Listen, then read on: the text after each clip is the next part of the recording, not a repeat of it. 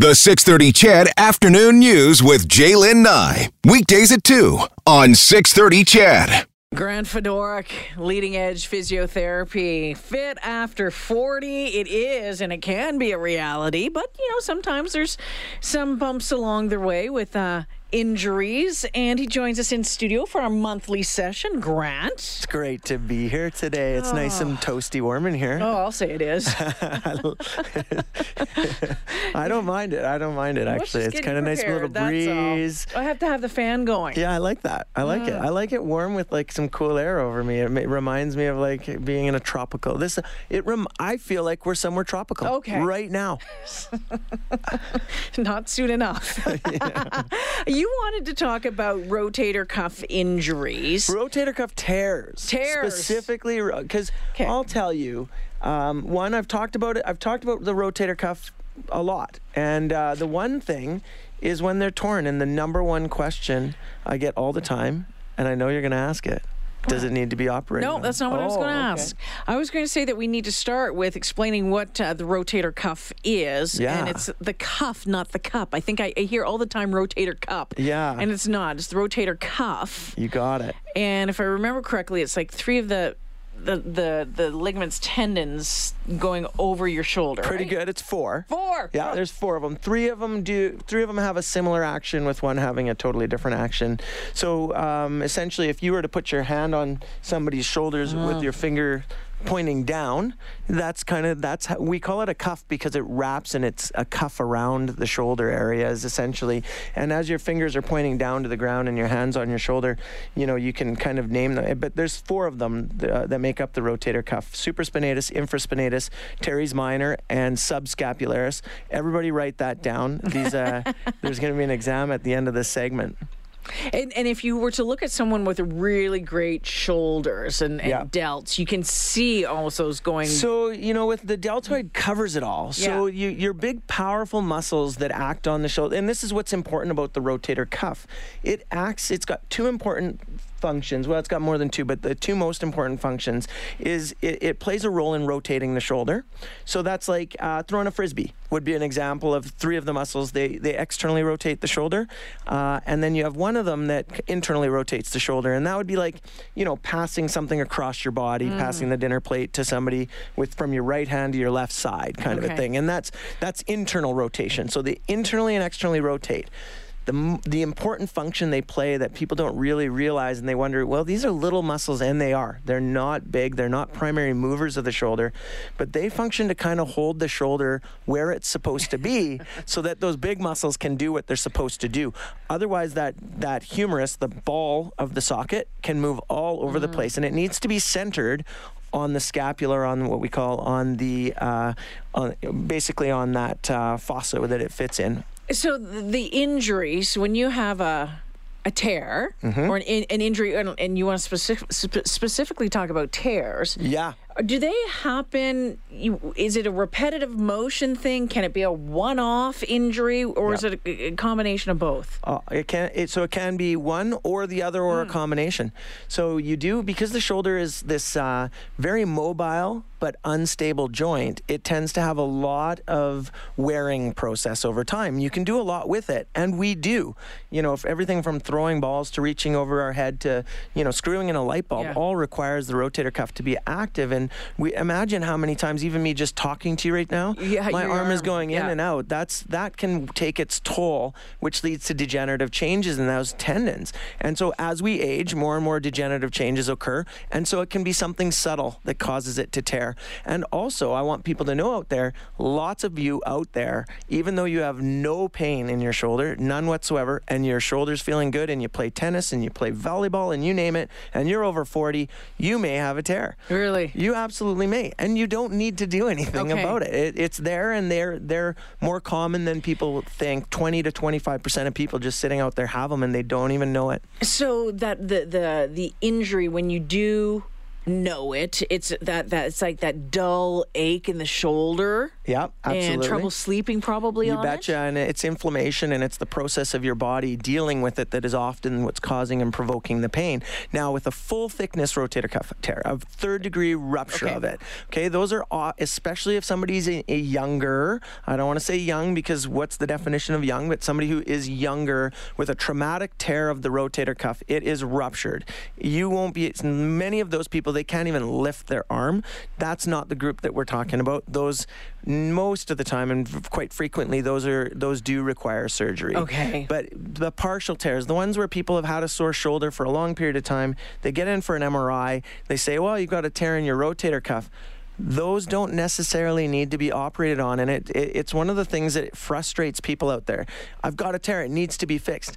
Well, that's not what the research holds true. In fact, let's deal with. There's lots of ways to deal with it. Rehab is a very effective way. Physiotherapy uh, and proper education and and a lot of home exercise. So some homework. Yeah. And your shoulder can be very well functioning. Like I said, you can be just like that other group of people who have the tear and don't even know they've got it. So if if you have a tear though, and you've got the dull ache, you're having trouble sleeping, but if it's causing you not being able to do things like Yep. brush your hair or scratch your back or whatever, Put on a is, jacket. That's called impingement. It can occur with this. Yeah. Is can can that still be fixed, or do we need uh, can, That also can be rehabbed. without surgery? That's right. Okay. In fact, most of the time they are, and Okay. and and rightfully so. And the the protocol for most of these nowadays, uh, and it and it has been actually for some time, is you know we get frustrated with the wait, but the wait is an important part of it.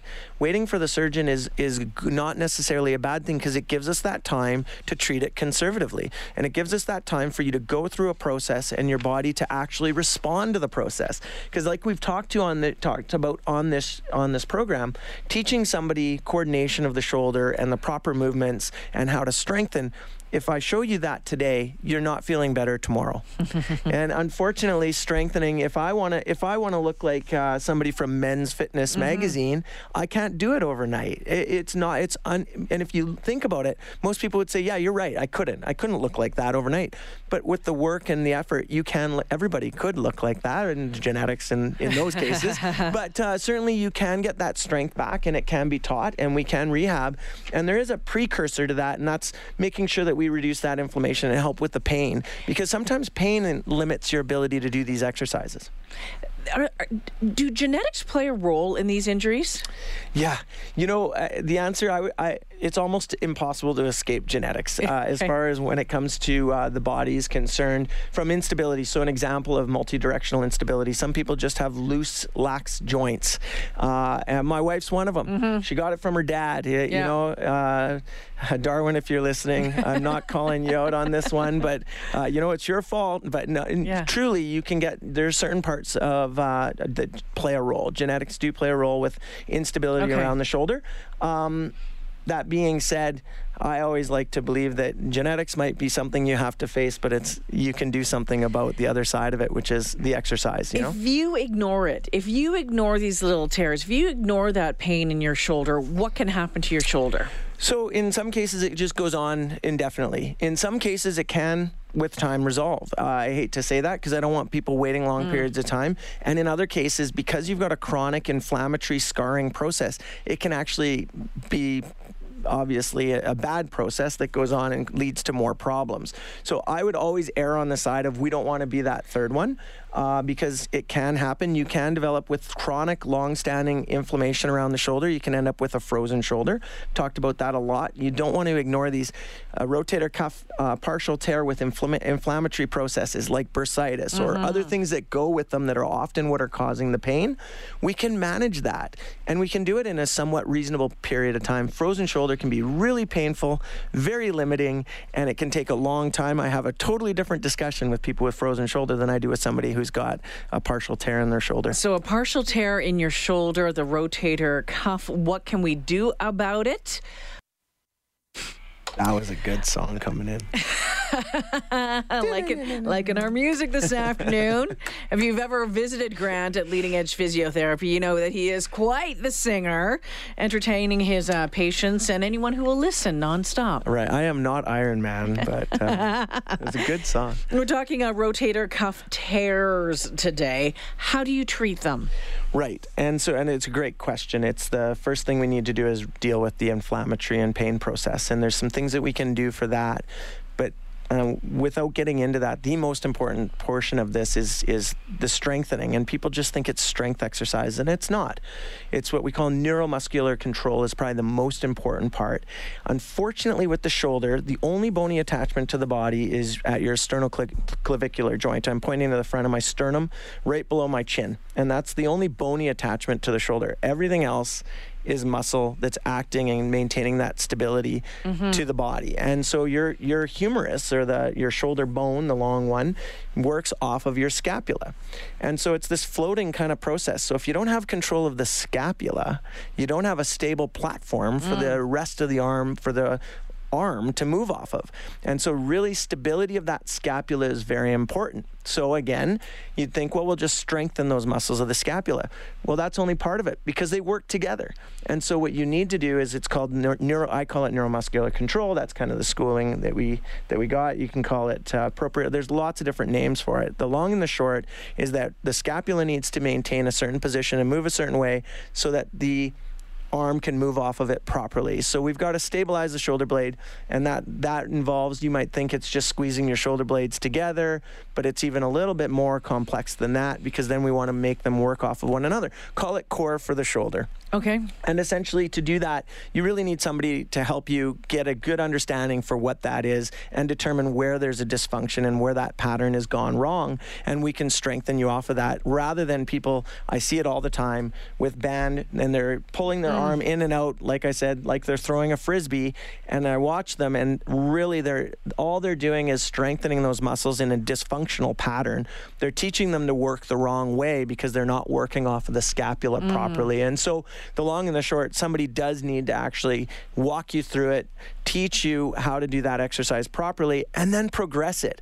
Because it's not, we don't use our arm only like we're throwing a frisbee. Yes. We use it in various positions. It's functional. It's something that you need to strengthen into various positions and in different ways in order to have it work properly. You can't just strengthen it below shoulder level. You got to do it in different okay. patterns. And so it's not as simple as watching YouTube. Okay. All right. Good to know. So that's when you say, hey, I'm going to go see Grant at Leading Edge Physiotherapy and, and get things taken care of. Is there anything else before we get to some questions coming in that you want people to know about uh, these injuries? Well, it, the, you hit it on the head earlier, and that's if you've got something going on with the shoulder in itself, uh, just make sure that you're getting the right people to have a look at it and address it. And within the right hands and under, with the right experts, you can have a very functional shoulder, even though you might think it's uh, it needs to be operated on.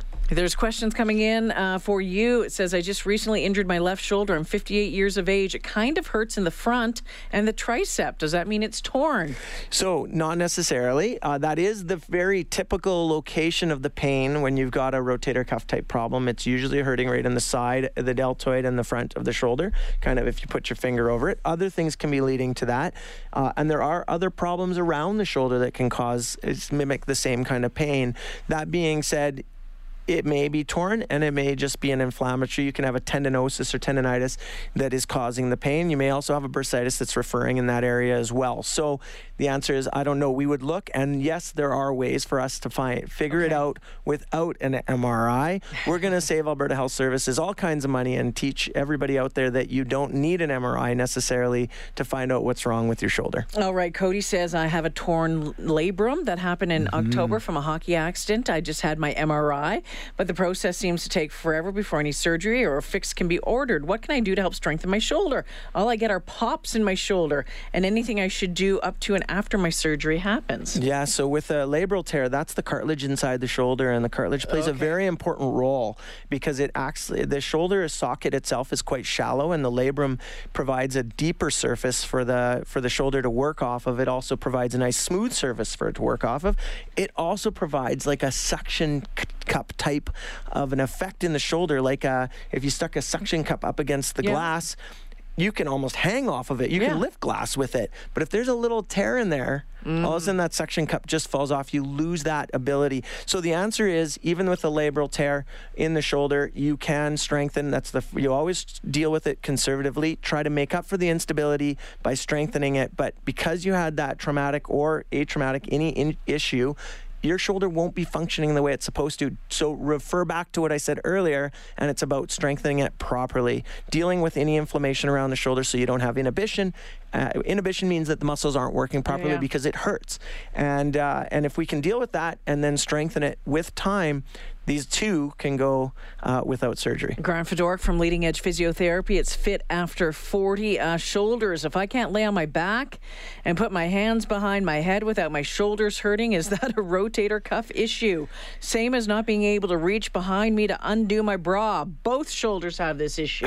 So it can be. Uh, the rotator cuff does play that role. It can also be. Uh, there can. It depends on age. There also can be a. a, a piece of or there can be some arthritis in there. There can there's a few other problems and what we call impingement may be occurring as well which is a functional problem in the shoulder that can be caused by these other issues especially if reaching behind your back is causing you lots of pain. Because when the rotator cuff is weak due to one of these issues there it doesn't move properly like I described earlier. And what can happen is the the tendon can be squeezed between the two bones that it mm. travels under and that can cause more and more problems down the road. So yes if laying on your back with your hands up over your head in that position or trying to reach behind your back it can be the rotator cuff. Yes you can have it on both sides it's something that can be managed or that we can certainly uh, start to deal with with Oh, you okay, Big Al says if I roll my shoulders, they Yeah. both grind. What is that? crepitus.